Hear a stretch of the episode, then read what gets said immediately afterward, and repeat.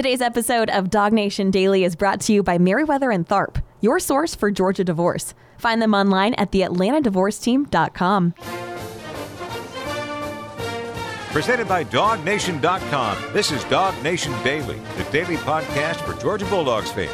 Here's your host, Brandon Adams. I think there are a couple of different versions of Kirby Smart. There's one that we see more frequently, there's one that we see a little bit less. But when we actually get a chance to see it, it's really pretty enjoyable. And this version of Kirby probably comes out this time of year. I'm sure with his family and friends, he puts this on full display a pretty good bit. But for those of us who kind of only know him as the guy we see on our TV screen or the guy we see way down there on the grass on the field we're in the stadium, he's going to show this to us just a little bit less frequently.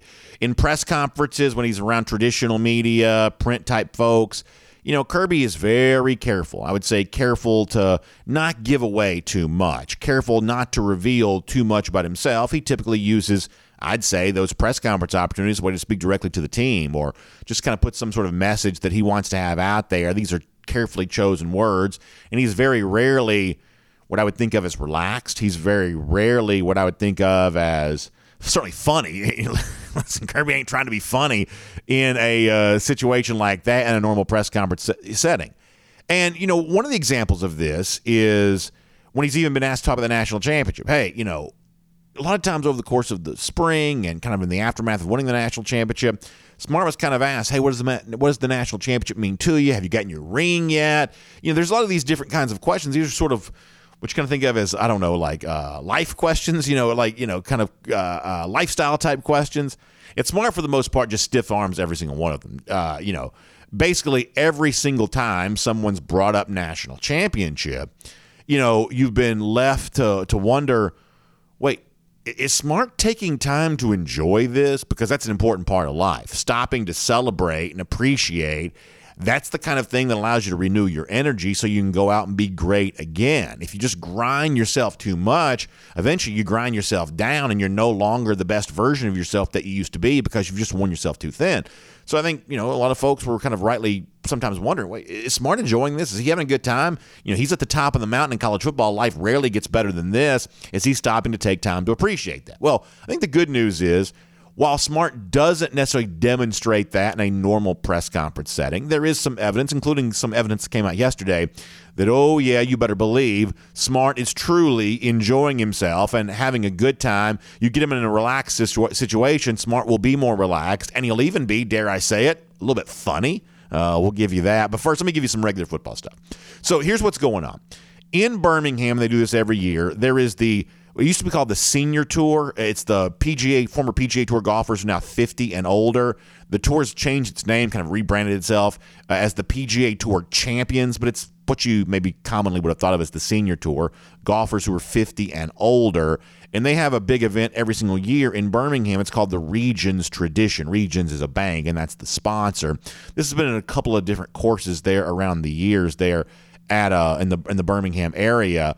But for a long time, it's also had a very popular pro am tournament at the beginning of the week where a lot of you know, in, in, Alabama, celebrity means college football. A lot of coaches, former players, you know, like you know, whatever else, they're on hand. They play in the celebrity tournament, the pro am tournament, at the beginning of the week, as a lead-in to the to the region's tradition PGA Tour Champions event that takes place there on the weekend. Kirby's played in this for uh, quite some time. Kirby, I think, enjoys golf. He enjoys being around other coaches. So when you get him in a situation like this, you just get a little bit more relaxed version of Kirby. There was a radio show on hand yesterday, and you've heard me mention this radio show before.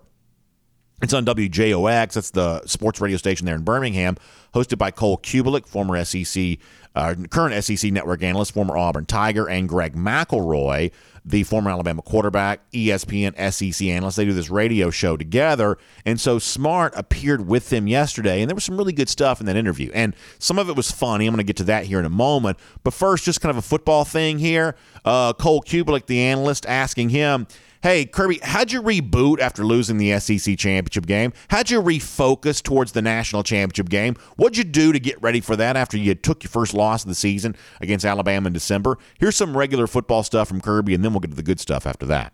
We talked about the cold hard truths, and the, the truths were we didn't play well in the red area. We turned the ball over. We were really bad on third down, and those were all things that we felt like we could control. And um, so we focused on those things, and we knew that we had to, to had to get better. We had to step it up. It's the first time that uh, we had really been tested, and uh, our guys responded well to it. Um, we had some guys who felt like they were out of shape and weren't ready to play, and, and we really focused on that. And I thought that was really big for us to play better, you know, not only in the Michigan game, but also the national championship game. Don't you love that phrase there? We focused on cold, hard truths. And I love the fact that at the end of that clip there, Smart says, hey, it wasn't just the Alabama game. What we did after losing to Alabama in the SEC championship to come back and dominate Michigan, that's a part of that story there as well. Embracing those cold, hard truths gave us a chance to be the better team in the Orange Bowl. And that punched a ticket to give us a chance at revenge against Alabama. And Smart would say, we took full advantage of that when we got that opportunity. I think it's kind of cool to hear Smart lay that out. And when you did those things, when you when you overcame adversity, when you came back from a loss to get a win later on, when you knocked off the foe, the nemesis that you've been trying to knock off for such a long time, all of a sudden you get a chance to have a big smile on your face. And all of a sudden, when you walk into a celebrity golf tournament where Nick Saban's also playing and other prominent figures around college football are are also there, you get a chance to kind of be the bull of the woods a little bit. And I thought we got a little bit of that from Kirby Smart yesterday. I think this is fun. This is funny. Smart doesn't mean anything by any of this. He's just kind of having fun. He's busting chops. He's kind of being a dude. And listen, no matter how successful Smart is, no matter how many millions of dollars that he makes, no matter how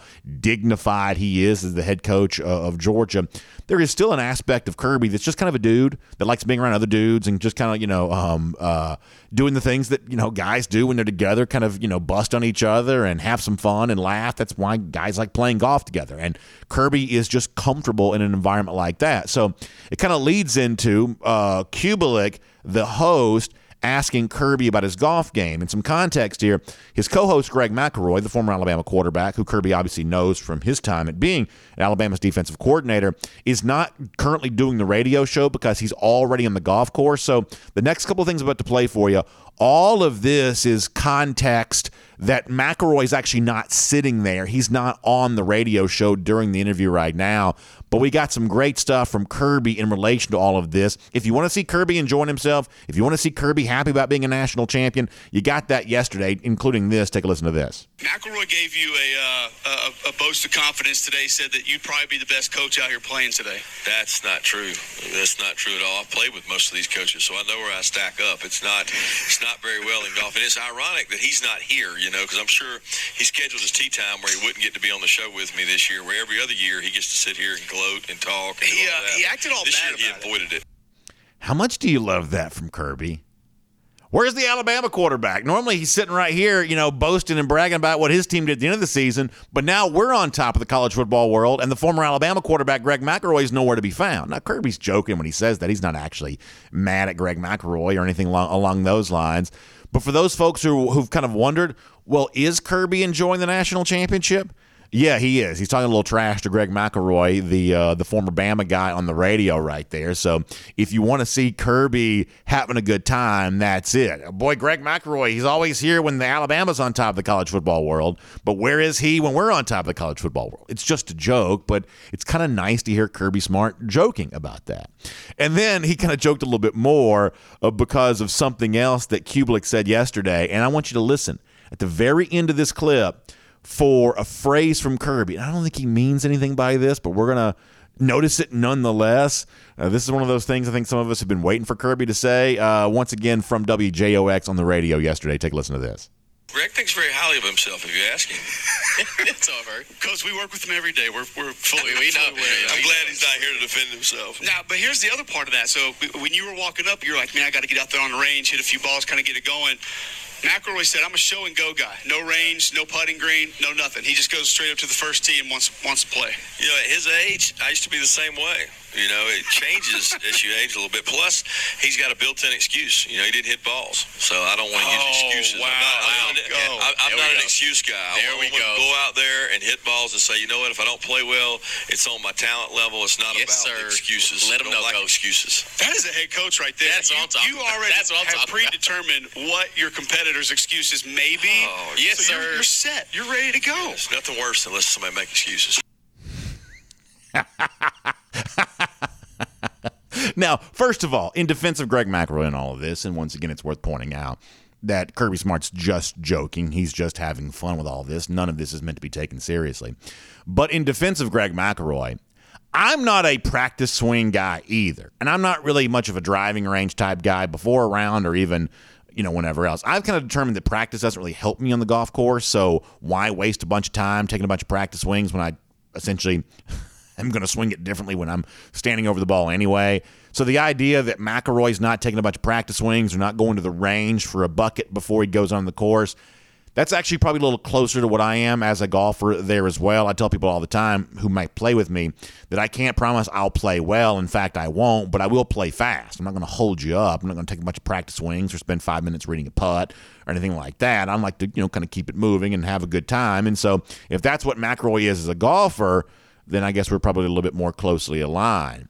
However, did you catch what Smart said there at the end of that clip? With uh, the joking about McElroy using no range time, no bucket of balls before he went out there. He had an early start. I think it was 7:40 local time. Then he went out there.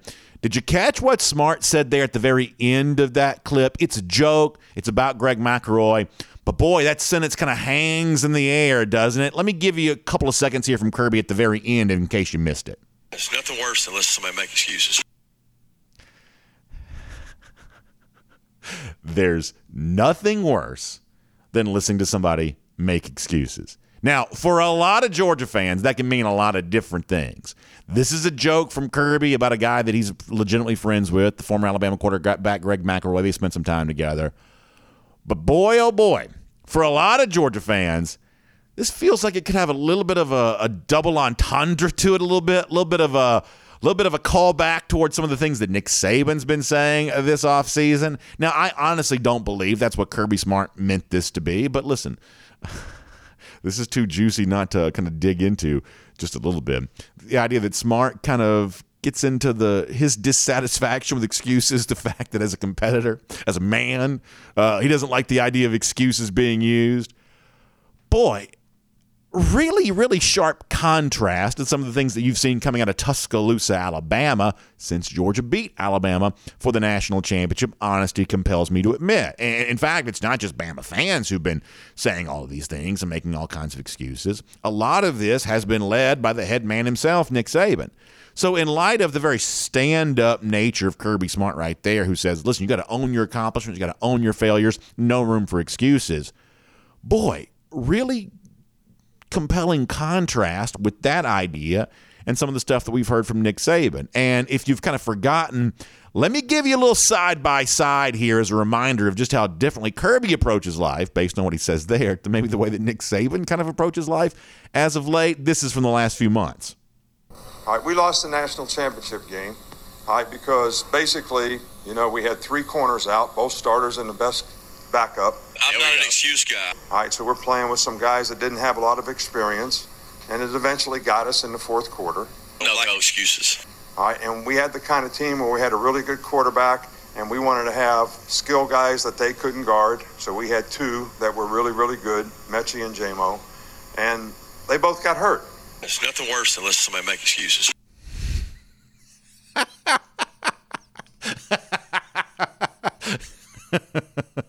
Now, listen, I'm going to say this again. That's not what Kirby Smart. That's not the reason why Kirby Smart said that. He's just having fun in a radio interview, and we certainly don't want to, you know, put him on on defense after one of the rare, you know, kind of candid, relaxed, you know, conversations he's going to have. But it is sort of too juicy not to notice, and it is a little too tempting not to just kind of pull that out and just kind of realize that, yeah, you know what? When you're on top of the college football world, you can bust chops on the radio. You can talk about not making excuses. And when you're the loser on the other side of that, which Nick Saban is, boy, the language you use after a game like that is very, very different. Funny and hard not to notice from Kirby Smart yesterday and Nick Saban here over the course of the last few months. My name's Brandon Adams, and this is Dog Nation Daily, the daily podcast for Georgia Bulldogs fans, presented today by Meriwether and Tharp. And glad to have you with us, no matter how you get to us today, live on video, starting at 9:45. First and 15, dognation.com and the Dog Nation app. 10 a.m. after that, Facebook, YouTube, Twitter, Twitch. Of course, on the radio at noon on Athens Sports Radio 960 The Ref. And we are available as a podcast wherever you find them including the world famous dognation.com, Apple, Spotify, everything else in between. Just really happy to have you as a part of the program and really grateful for our friends at Meriwether and Tharp for making it possible here today. You know, they're your source for Georgia divorce. And listen, we have fun talking about what Kirby Smart says and making fun of Nick Saban and kind of stirring the pot with all of that. That's always a fun thing for us to do. But what's not fun for you, and yet so for so many of you in an audience the size of ours, just statistically speaking, this is a reality for tens of thousands of you, is that divorce. You've either gone through it, you're going through it right now, or you maybe realize that it's something that you could be going through in the very near future. And I hate that. I, I wish that wasn't true for you. But if it is, the one thing I can do for you is point you in the right direction. That is to have a strong advocate on your side. Divorce can be complicated, and you probably already know that's one of the reasons why maybe you're dragging your feet on something that you know needs to be done.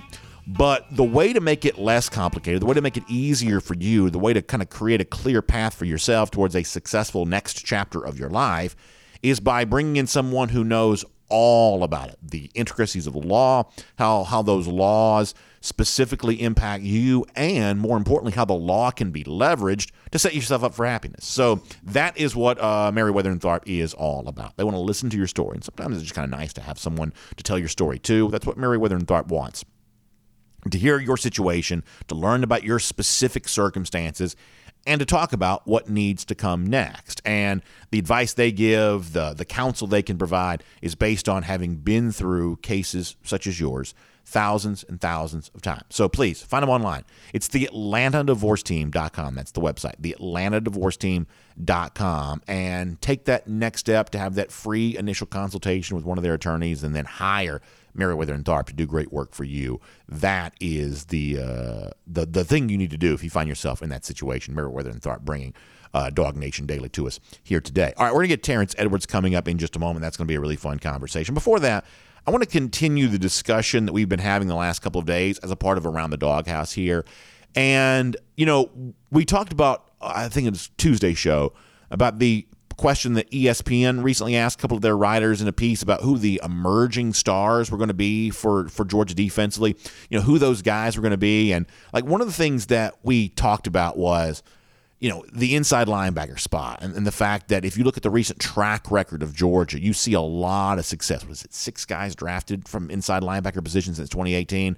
that it stands to reason that you would likely see a couple of more future NFL guys emerge for Georgia here this year because of what Glenn Schumann had done with that position group in the past. We talked yesterday about uh, Robert Beal, the terrific outside linebacker who led Georgia in sacks a year ago. That it's one of those things that he almost flies under the radar because he's been at Georgia for such a long time. He has fought for playing time for most of that career. But when Adam Anderson had to step away from football last year, when he's taken off the football team, um, Beal stepped up and in his place put together a very big statistical season. Had six and a half sacks, led Georgia in sacks. We said yesterday that Georgia wants to be a great defense again, it's not just about replacing talent, it's also about replicating the mindset that led to that. The aggressive nature of the Georgia pass rush, to me, was a big part of that story a year ago. Dan Lanning helped contribute to that with his with his coaching, but bringing back a guy who also statistically contributed to that, really important too, and that's what Robert Beal provides. So, uh, and by the way, we should also point this out there as well that when we talk about some of these inside linebacker guys, we talk about Robert Beal. What you're basically trying to do here is add them to the list of what you already think is kind of a sure thing for Georgia defensively. And when you look at the guys, if you look at mock drafts right now, when you start seeing preseason All SEC lists, preseason All American lists, there are three names in the Georgia defense. They're going to pretty much show up in all of those. One of those is going to be Jalen Carter. I believe he's probably the best player in the Georgia team. I believe he's among the very best players in the country. For the most part, even casual fans kind of know who Jalen Carter is coming back for a big year. That's kind of a sure thing on the Georgia defense. I'd say that Nolan Smith is that there as well. This is a guy who, when he made a decision to return for his senior season, that announcement was a very big deal, well received by dog fans as it should have been. And when you see all these preseason lists, Nolan is going to be on most of them. That's kind of a sure thing. Kelee Ringo at the cornerback spot, not just because of the national championship sealing interception against Alabama, but also because of the way that he's kind of growing into a bigger and better role here at UGA. That's another guy that's going to be commonly mocked into the first round, commonly mentioned first team All SEC cornerback, probably getting a little bit of All America attention too. So those are the three sure things Jalen Carter, Nolan Smith, Kelee Ringo. But what we've been trying to do as a way of answering ESPN's question is what do you add to that? And we said probably an inside linebacker or two. Don't forget about Robert Beal. And oh, yeah, what about the defensive secondary? So, just for a second here, that's what I want to focus on. Because, as I mentioned, in the secondary right now, you know you are likely to get a very high level of play from Kelee Ringo. That Ringo, not just because he was the hero of the national championship game, but because of the the size, athletic specs that he brings to the table, because of the experience that he's gained, it just seems likely, barring injury, that Ringo is in line for a very good season. Well, what else beyond that? What else in addition to that? And you can talk about Christopher Smith and maybe Dan Jackson at safety, but you look at that other cornerback spot and say, how do you feel that? What's going to happen there? That's where some of the mystery kind of pops up for Georgia here. And this is where I think that Georgia may lean a little bit. While you love having experience in the secondary spot, Georgia may lean a little bit on the influx of very impressive incoming talent to the program. If we go back to February here for a moment, when all the hay was in the barn for the Georgia 2022 recruiting class, Smart kind of talked about that crop of very impressive defensive backs. Some of them more likely to be corners, maybe one or two more likely to be safeties. But the guys that Georgia just brought in, what they bring to the table, I wanted to bring this back into our conversation as a reminder of what has been said. Where do your emerging stars come from on defense? Maybe one of these guys, maybe an incoming freshman there in that secondary. This is smart on that group from back in February. I don't think you actually ever know exactly what you have. You certainly feel great about them, but to, to tab anybody, the, the, the next guy, the first guy to start, I mean, I think it's hard. I'm, uh, the length and the speed uh, is what sticks out the most. I think, uh, you know, we, we, we missed some size in, in recent years, and uh, we like to have uh, length. We like to have toughness. I like intelligence. You know, I like ball skills. I think a lot of these qualities and traits show up. You know, your ability to play man to man. I think more in college football now than ever before. If you have a liability in coverage, it's easier to find it. You know, it used to be we were all up in a, in a little phone booth, and now we're all out here. So your mistakes or your uh, guys that can't cover, it's almost out of control. Like they, like they, they, they, they, they spot it on you and they get you. I think this group, number one, has speed. They have man-to-man cover ability. Uh, they're going to help us, but there's just not enough of them. And it, what's interesting is it used to be you couldn't find O linemen and D linemen, and I still think they're hard to find. But you see these schools, top-notch schools, all on the same uh, DBs because there's not enough of them to go around. You know, the, the premier position right now uh, for a lot of people is to go play wide out, and we got to find some guys that can cover those guys. So I take a lot of what Kirby says there really seriously. I do think that in terms of the overall performance of the program, looking at you know potential depth issues in the secondary, that may be one of those things that Georgia has to to make sure it addresses as you head towards the start of the season. In fact, that's one of the reasons why you sometimes hear the idea that Georgia might still look in the transfer portal for a, a safety. It's one of the reasons why people hope that hey, maybe Tykee Smith, who was a transfer guy a year ago but also injured, maybe he's ready to be a big part of this Georgia defense at that star position in particular for the upcoming season. And maybe that's all true. But let me just kind of give you one slightly different thing to think about here for a moment. You know, the adage that I keep going back to over and over again is that when it comes to predicting breakout players, I am never going to be all that risky putting all my chips down on one name. But I do take comfort in numbers. There is safety in numbers. And said a different way, and you've heard me say this before, that for me, when it comes to talent evaluation, numbers are always more important than names. Any one individual player even NFL GMs, guys who do this for a living, they're only right about 50% of the time. You and me, we'd be lucky to do that well in terms of pegging who really is going to pop and who maybe falls a little short of that over the course of their career. But you give me a collection of guys and asking maybe one or possibly two from that group to emerge, I'll take a lot more comfort in that and I'll, I'll feel a lot safer about my prediction there on that. So think about this for a moment. you know, Kirby talking about some of those 2022 defensive back signees. Think about five star safety Malachi Starks, or five star cornerback Daylen Everett or five star cornerback Jaheim Slim Singletary. Julian Humphrey was a four star, but still a top 100 recruit. Between those four guys, don't you think it stands to reason that at least one of them, and you may have eh, this kind of goes back we said about linebacker the other day. My guy may be Malachi Starks, your guy may be Daylen Everett, somebody else may say Slim Singletary, somebody else may say Julian Humphrey. You know, like different people may have different opinions about who it is, but between those four, statistically speaking, don't you think you're likely to get a big freshman campaign from at least one of them? And if you take one impact freshman like that and add that to what Georgia kind of already has, doesn't that alleviate a good bit of concern there on that? That from a crop of four very highly rated incoming freshman defensive backs, safety and some corners and everything kind of in between. There is likely to be somebody from that group has a very big season. I would say that's a safer bet than not. And so when you add that to what you already think you have in Kelee and Nolan and Jalen, when you think about the track record that Georgia has the inside linebacker spot, you know, what six guys drafted since 2018. When you think about other guys kind of waiting the wings from a depth standpoint along the defensive line who just want to show you what they're all about, there's your Stackhouse and, you know, Warren Brinson, folks of that stripe.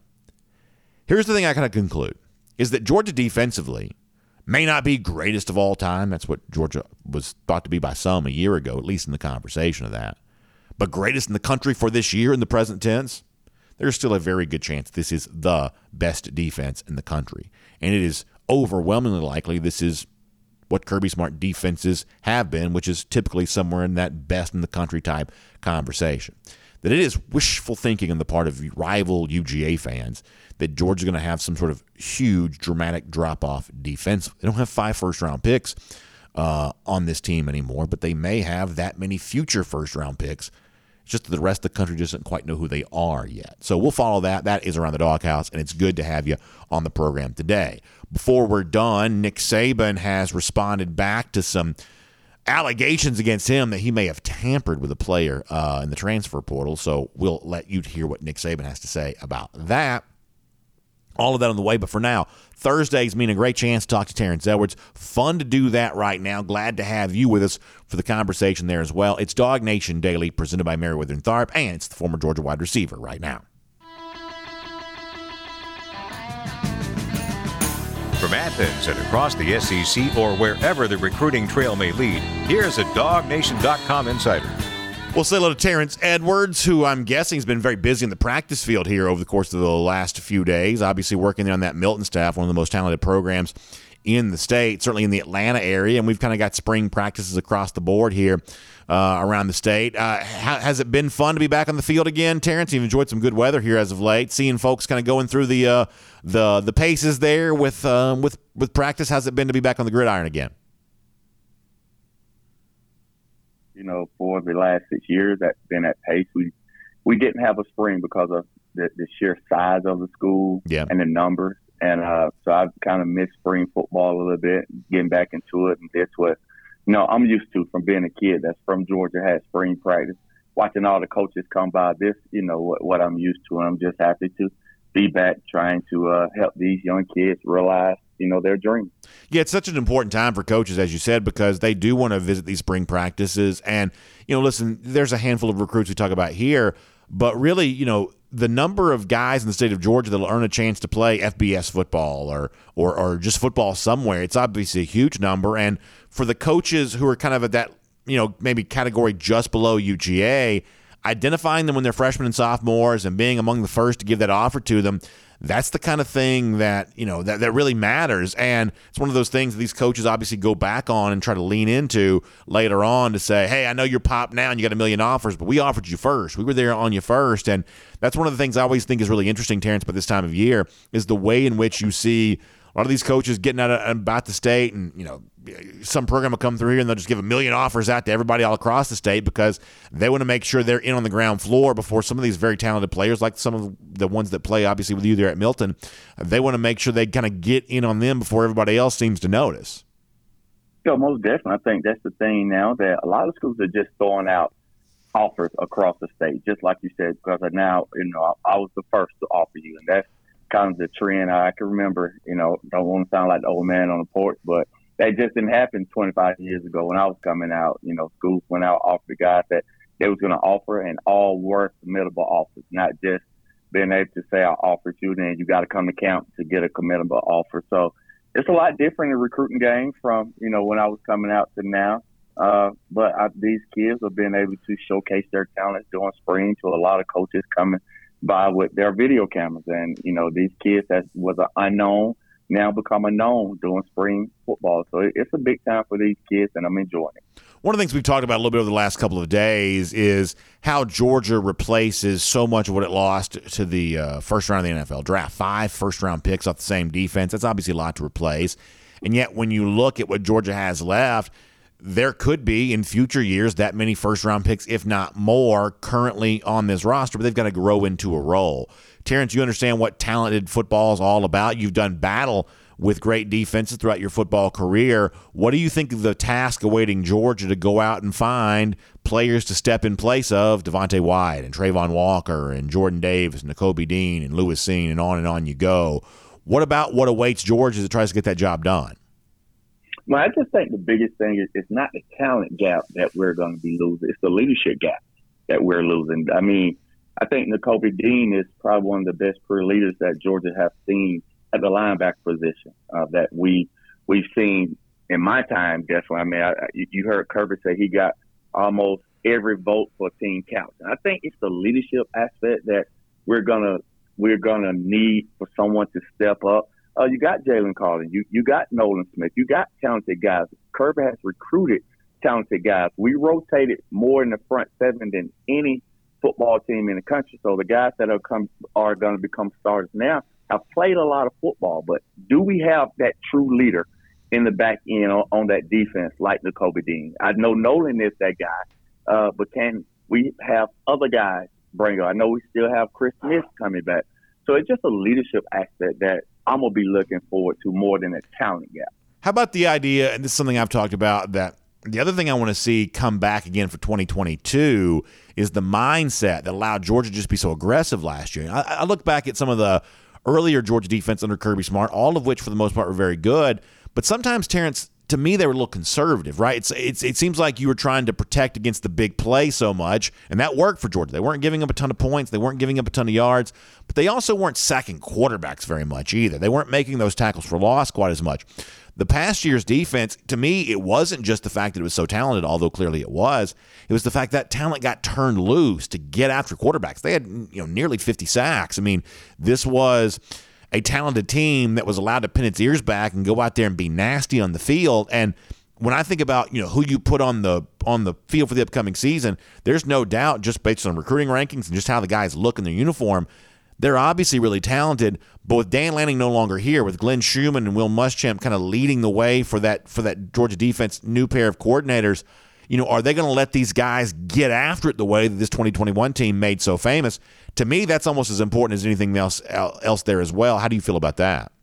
I, I think so. I think it's also the makeup of your your team. I think this defense and these coaches knew that this defense was special. I, I just think they they understood the, the strength of the defense, is, and that is the front seven. Um, and you can make your back end even better by getting pressure on the quarterback. And I think the back end going into this, this doc, very well documented that the back end was probably the weaker link of the defense. So you get after the quarterback to make your secondary a strength because they don't have to cover very long. Now you, you, you have a season now in Ringo. You have Chris Smith. Even Jackson back there that's played a lot of football. We got to find another corner now that comes in to to uh, replace uh, the Clemson kid. Can't yeah. think his name right Derion now. Kendrick. Derion so Kendrick. Kendrick, that's right, Kendrick. So we, we have to find other guys in the back end to fill those roles. And I think Tykee Smith coming back is another guy that I'm looking forward to uh, seeing play. He's, either he's going to be a star or he's going to be safe safety taking singing spots. So he has that versatility in his game to play either or. Uh, Will Poole is another guy that's played yeah. a lot of football and came on at the end of the season. So do you keep him at star? He rotated a lot at the opposite corner. So we got a lot of young guys that I know that we're very, very uh, high on that's coming in that's going to help. But they're they're still freshmen, just like Keelan was a freshman this year, and he kind of still went through his growing pains. But we know that it helps playing than actually watching on the sideline. So we got to put those guys out there. We got to put those very talented linebackers that we got on the field and see what they can do. But it's all about the makeup of a team. Uh, are we going to play conservative because we're young, or we're going to get out and let those guys grow up very fast? Let me ask you a question about a guy that's been in the news a lot this week, and that's Arch Manning. We talked about you starting spring practice there at Milton. Really, uh, a lot of folks are because out in Louisiana, Manning starting his uh, final spring practice as a senior quarterback uh, there, and you see some video on the screen. By the way, our Jeff Sentell's been on hand there for that, so you see a little bit of a look at uh, Manning working out there. Terrence, I know you like to watch film. You like to pay attention to guys who have the you know look of being a future star. How good do you think Arch Manning is? Because the, the question, the reason why I ask is, listen, for some people, you know, it, it's a famous last name, which leads them to believe, well, he's the next Manning. He must be great. But there's also the flip side of that. Of for some people, they say, well, you know, maybe he's thought of as great because he has that famous last name, and maybe that's elevating him as a recruit. Sometimes it's hard to know how to evaluate somebody who just has so much fame. Um, have you seen much of Arch, and how good do you think that he is? I, I've watched this film, and and the quarterback position is very tricky. I mean, you uh, coming out of high school, we, we just thought Jacob Eason was the next best thing. He had all the tools, the big arm, the big body, and just for some reason, uh, it didn't click all the way with him. Uh, I just think you just you just never know till they able to get out there and prove can they retain information, can they process information. Yes, he has all the tools, he has the last name. So one thing I do know, he will be prepared, he will be developed, he will understand college football, but understanding and getting out there and knowing the speed of the game. It's a it's a totally different. Do I think he's going to be successful? I think he I think he is. I just think he has the advantage of having uh, a father that played college football, two uncles that uh, definitely one is going to be in the Hall of Fame in Peyton, and Eli has an opportunity yeah. to go as well. So he just he has that. He understands. He can get. He has all the tidbits. He has the understanding of how to watch film at an early age. He has the famous last name, but he also has the tools. I think. Uh, for me, the one thing that I don't know is can he move in the pocket right now? Can he can he get five yards when it's third and three with his legs? That's what I'm looking for in the quarterback now. I, I'm just started the the days of just having that big, tall quarterback that stands in the pocket that can't move is dead. You have to have a guy now that be able to move the chains with his legs, let alone being able to throw the football downfield. That's how the game is is played right now. That is one what everyone is looking for. And that's the part of the game that I wonder can he do. I don't know that yet. Especially in light of what Kirby Smart kind of said last year, which was, hey, for some people, the decision to go with Stetson Bennett over JT Daniels was unorthodox. Thought, you know, some folks thought Kirby shouldn't do that. But when he was questioned on it over and over, Kirby kind of came back to that idea of mobility, the idea that, you know, you can add that extra dimension with your legs, you know, kind of wondering how much of that Manning can do probably seems relevant given the fact that that Kirby's kind of praised Stetson Bennett for being able to do that very thing, right? Right, most definitely. And I honestly think that that's the reason Kirby uh, kept Stetson in. Just a lot of times, uh, Stetson has that mobility. When the play breaks down, he has the opportunity to, to get outside the pocket and make plays. And he did that with his legs. I think we all believe JT is the, the better pure passer. But was there a lot of times where he had been able to get out of those situations and make a positive out of a negative? That we don't know, and we believe Stetson did. So I just think uh, if, if Arch is able to move the chains with his legs, I think he he will have an opportunity to uh, be the quarterback that everyone believes. You know, the, the legs is, is not all, and you still have some quarterbacks that be able to stand in the pocket.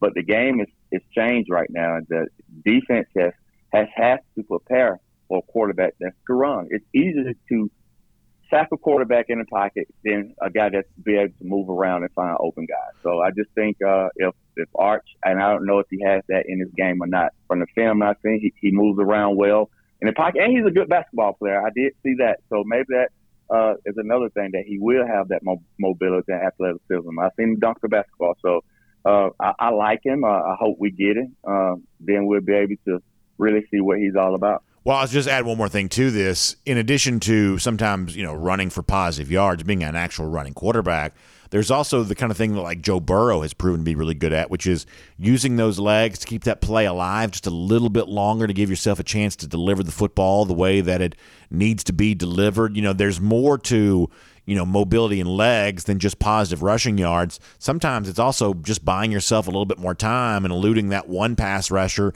that gives you a chance to to to make the big completion. And sometimes that's what this ends up being about, right?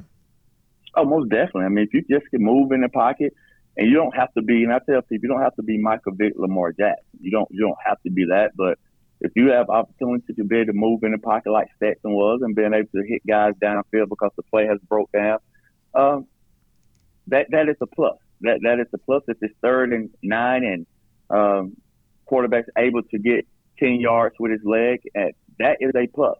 So in my quarterback, I, I like a guy that that has the mobility to be able to for the defense to go into a game plan that they rush lanes have to change. Your rush lanes have to change if you plan a mobile quarterback. You you have to stay. You can't get upfield against a mobile, mobile quarterback now because he's found lanes to get to. You have to mud mud rush as we say, just stay there and just hopefully the back end can sustain the, the coverage long enough that you can get to him. But it just changed the game when you got a quarterback that that's able to move around in the pocket. Hey, very quickly, I've kept you long, and I apologize. Uh, one more final thing. You know, there's been a lot of talk lately about you know who Georgia's playing this upcoming season. You know, Georgia opens against Oregon, but they are a big favorite there. There's been some chatter about well, maybe Spencer Rattler in South Carolina could pull an upset over UGA. There's been some talk coming out of Kentucky. They feel like they're ready to play Georgia closer than they've played them the uh, last couple of years. When you look at that, Terrence, whether it be you know season opener against Oregon or road games against Mike Leach and Mississippi State, and you know the Gamecocks with uh, Spencer Rattler, and you know you know Tennessee coming to Athens. A lot of folks think Tennessee is going to be kind of a top 25 type team this year, better than they've been. Uh, you know, do you see a game right now, or when you start looking at some of that kind of stuff, you know, where do you think the most likely threat maybe to come for for Georgia this upcoming season for a team that's the reigning national champions? Is there a potential speed bump maybe on this schedule for this upcoming year? I mean, it's college football, so I, I just think you know you got to take every opponent and, and, and play them like they're they're your last game, like they're the national championship game. Just looking at the schedule, it's always tough playing an Oregon type team that you you're not very familiar with um, in a neutral site. So that's going to be a tough game in my opinion. I think uh, it, Oregon has done a, a good job of recruiting, and they got some players. The game that I'm really looking forward to is the Tennessee game.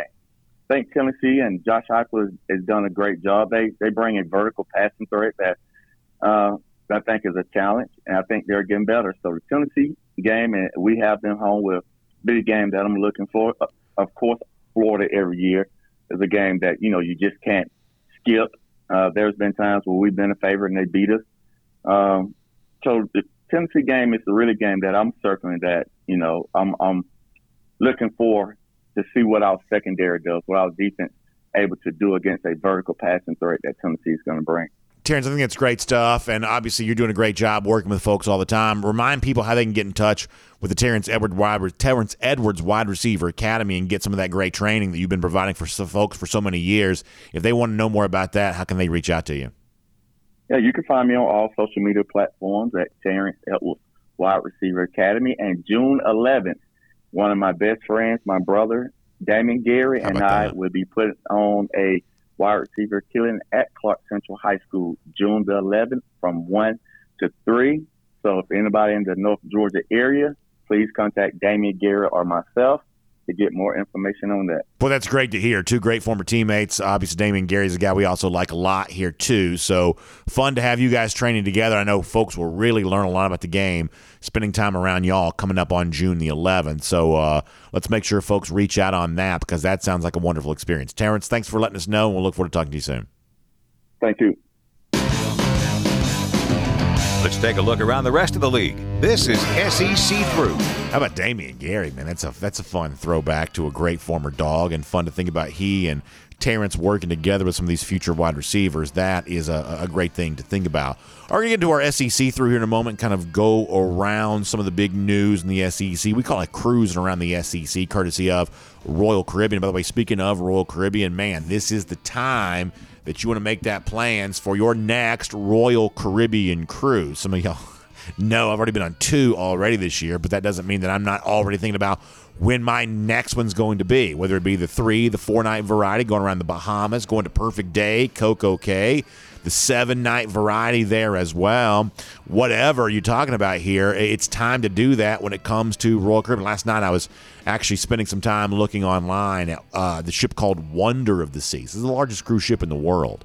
And it's actually going to be sailing in Port Canaveral coming up here really soon. So I'm really excited about that. I was just on Harmony of the Seas.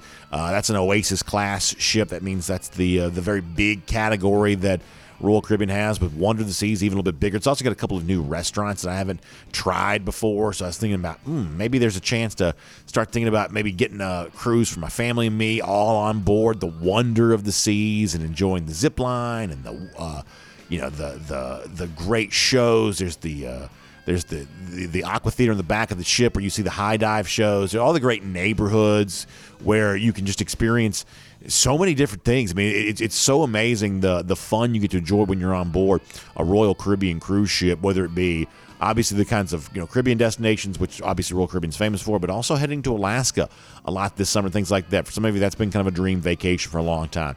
A Royal Caribbean cruise ship going through Alaska, that's the kind of experience that you might want to have there as well. Whatever you think the right Royal Caribbean cruise vacation for you would be, the way to get it booked or the way to learn more about it is with our friends at the Cruise and Vacation Authority. They'll help you with all this, go to tcava.com for a lot more on that. That's tcava.com. That's the website. Or give them a call, 770 952 8300. That's 770 952 8300. All right, SEC through time here with our friends at Royal Caribbean.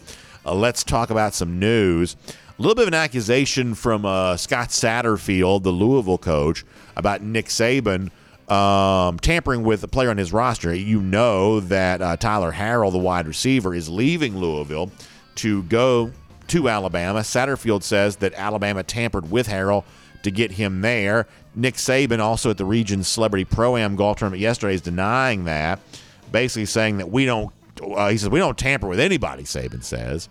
Um, that's not what Satterfield says, but a pretty emphatic denial on the part of Saban. He went on in the discussion you know, to, to, talk more about this thing. I don't know of anybody that tampered with him. He says, you know, I don't really know that anybody's ever tampered with our players. Uh, I just think that sometimes when things happen, it makes you wonder. So I'm not making any accusations against anybody that's done anything to our players.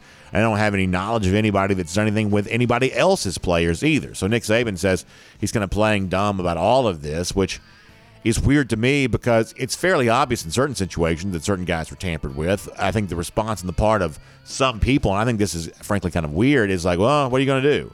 Well, what you're going to do is have some sort of rule and enforce those rules. I mean, listen, I'm not saying that everything has to be just absolutely militant in terms of, you know, whatever else. You know, different times, different people choose to enforce different rules with, you know, varying levels of severity. But if you don't have any rules, you don't have a sport. And I just find it amazing how many people don't seem to understand that. That that they just seem to want to shrug and kind of, you know, laugh off, you know, any transfer at any point in time, no matter how close it is to the start of the season, happening during the season, whatever else. Some people just seem to have a, a very high level of comfort with um, with total anarchy, which I think is bad for college sports in general. Now, in Saban's case here, he says he didn't tamper. I don't know that he did, don't know that he didn't. For him to say that he doesn't have any knowledge of tampering is going on, that's one of those things where, like, how can you ha- have any awareness of this whatsoever, given how obviously ever present it is in certain situations? I'm thinking about Tyrique Stevenson leaving Georgia to go to uh, Miami. This was a, there was a story in the Miami Herald before Stevens was even in the transfer portal, but the Hurricanes going after Stevenson. like that is an example of uh, of what I think kind of should be outside the boundaries of what should be normal and accepted when it comes to all this kind of stuff. So that kind of you know sort of shrugging, I don't know, from Nick Saban, I don't believe is particularly helpful in the overall conversation around this. As far as the game on the field goes, we are getting closer and closer to the start of the season, and One of the ways you know that's true is because you start seeing some point spreads released. Now, we've had week one lines out for a while.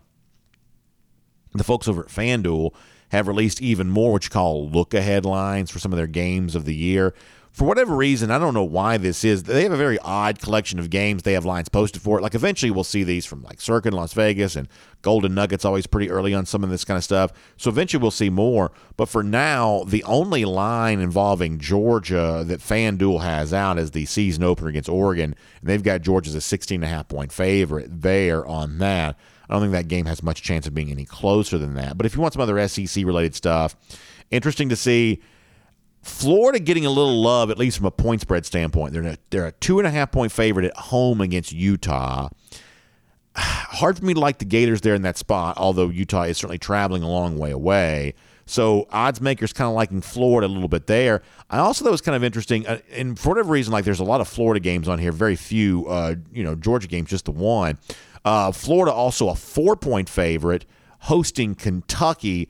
Uh, that game taking place on September the 10th. Isn't that interesting? You know, based on first of all, Vince Marrow's got the Kentucky assistant Vince Marrow is going to be know, very disappointed to hear this because he's got t- he's got Kentucky beating Georgia, and yet the odds makers here uh, don't even think they're going to beat Florida when you know Florida's really pretty terrible. So a little bit of love for the Gators playing at home early during the season. Alabama on the road at Texas on uh, September the 10th. They're a 15 point favorite there.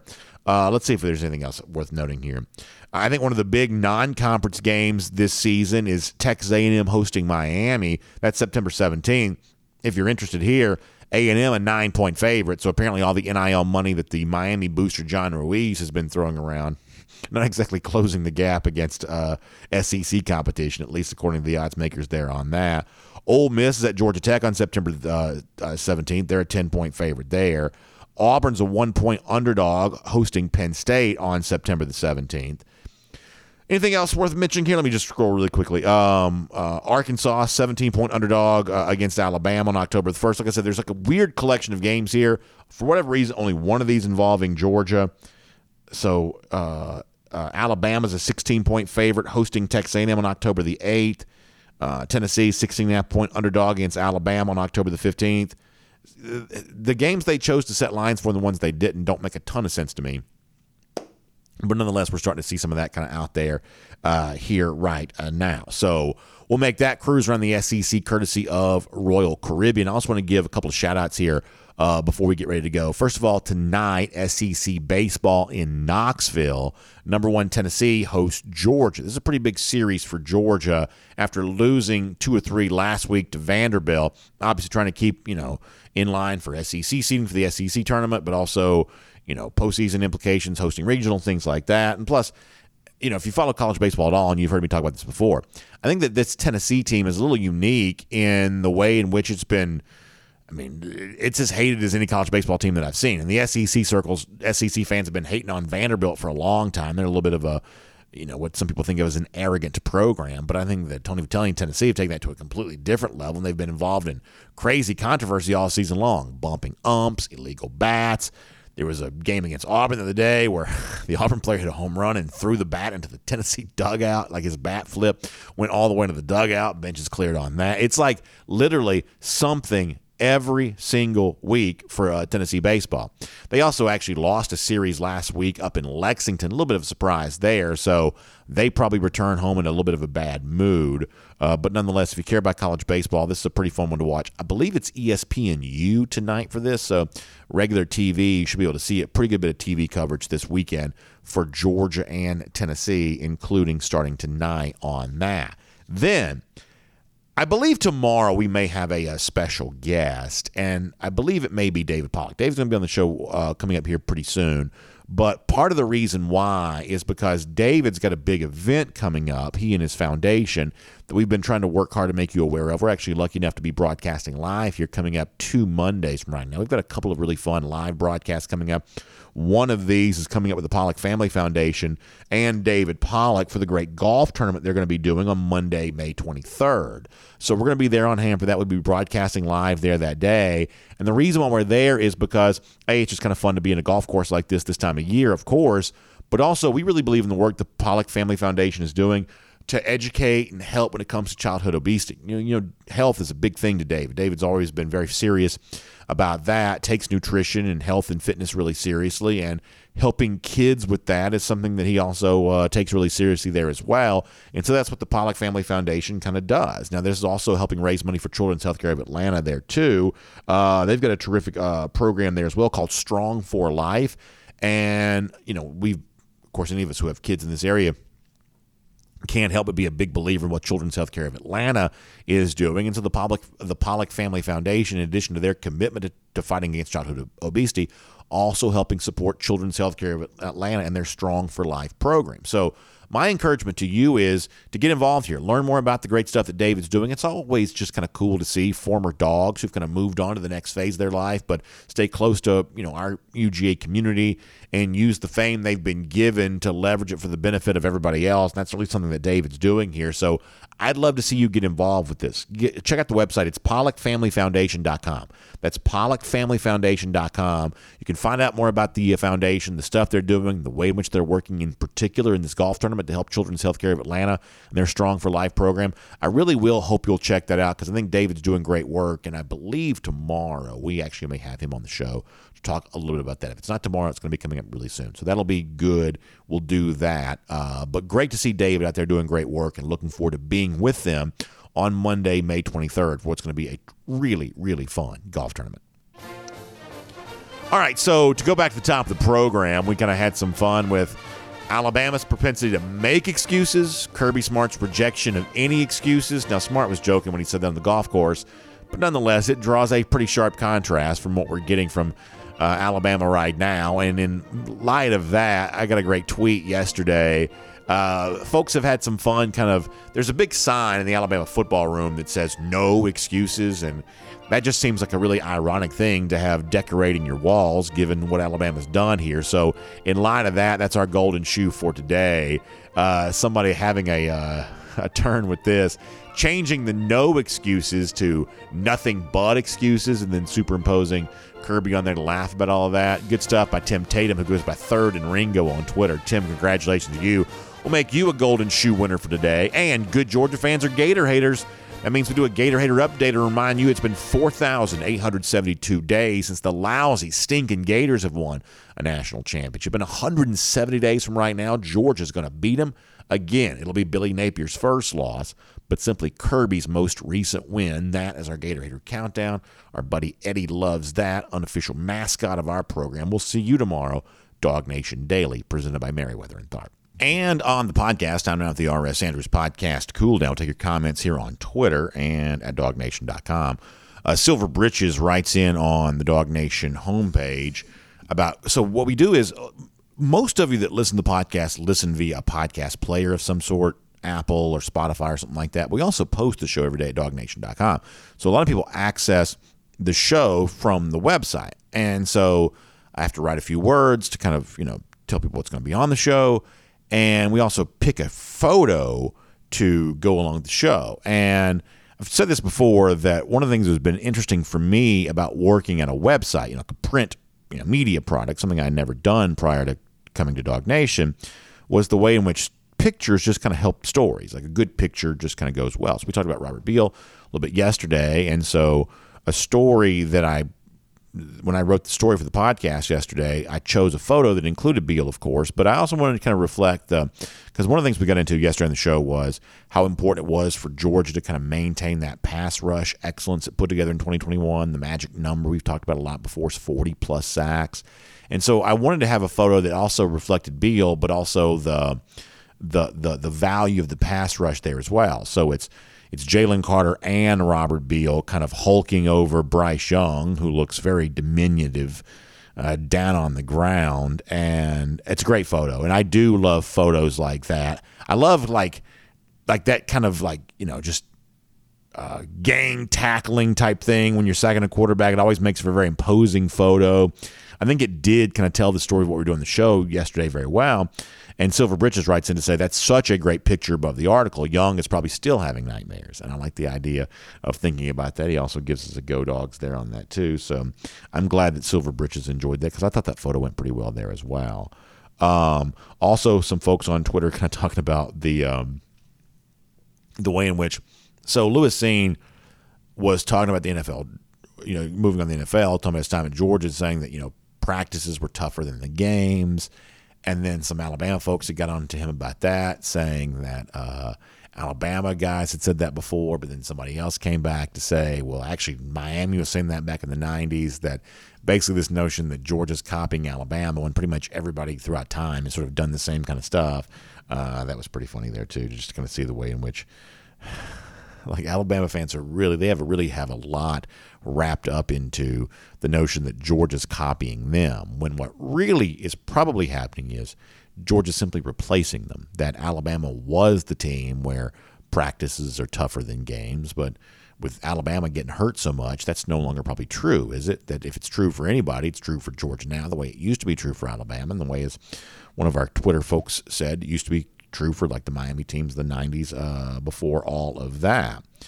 Uh, also, uh, our buddy uh, Buster checks in on Twitter to say that he's got a grumpy o- uncle uh, who loves to listen to DawgNation Daily, wants to hear a lot more about Ladd McConkey. So, listen, I like that. Uh, pr- appreciate anybody listening to uh, DawgNation Daily, even I'm not on social media, but we're all always grateful to have that. And there's no doubt Ladd's in line for a big season for the Dogs this year, I believe, and that should be a lot of fun. So we'll look forward to talking with you on the regular show, DawgNation Daily, presented by Meriwether and Tharp, and here during our podcast, Cool Down There as well, presented by R.S. Andrews. So find them online at rsandrews.com for your air conditioning, heating, plumbing, electric needs. They'll show up on time.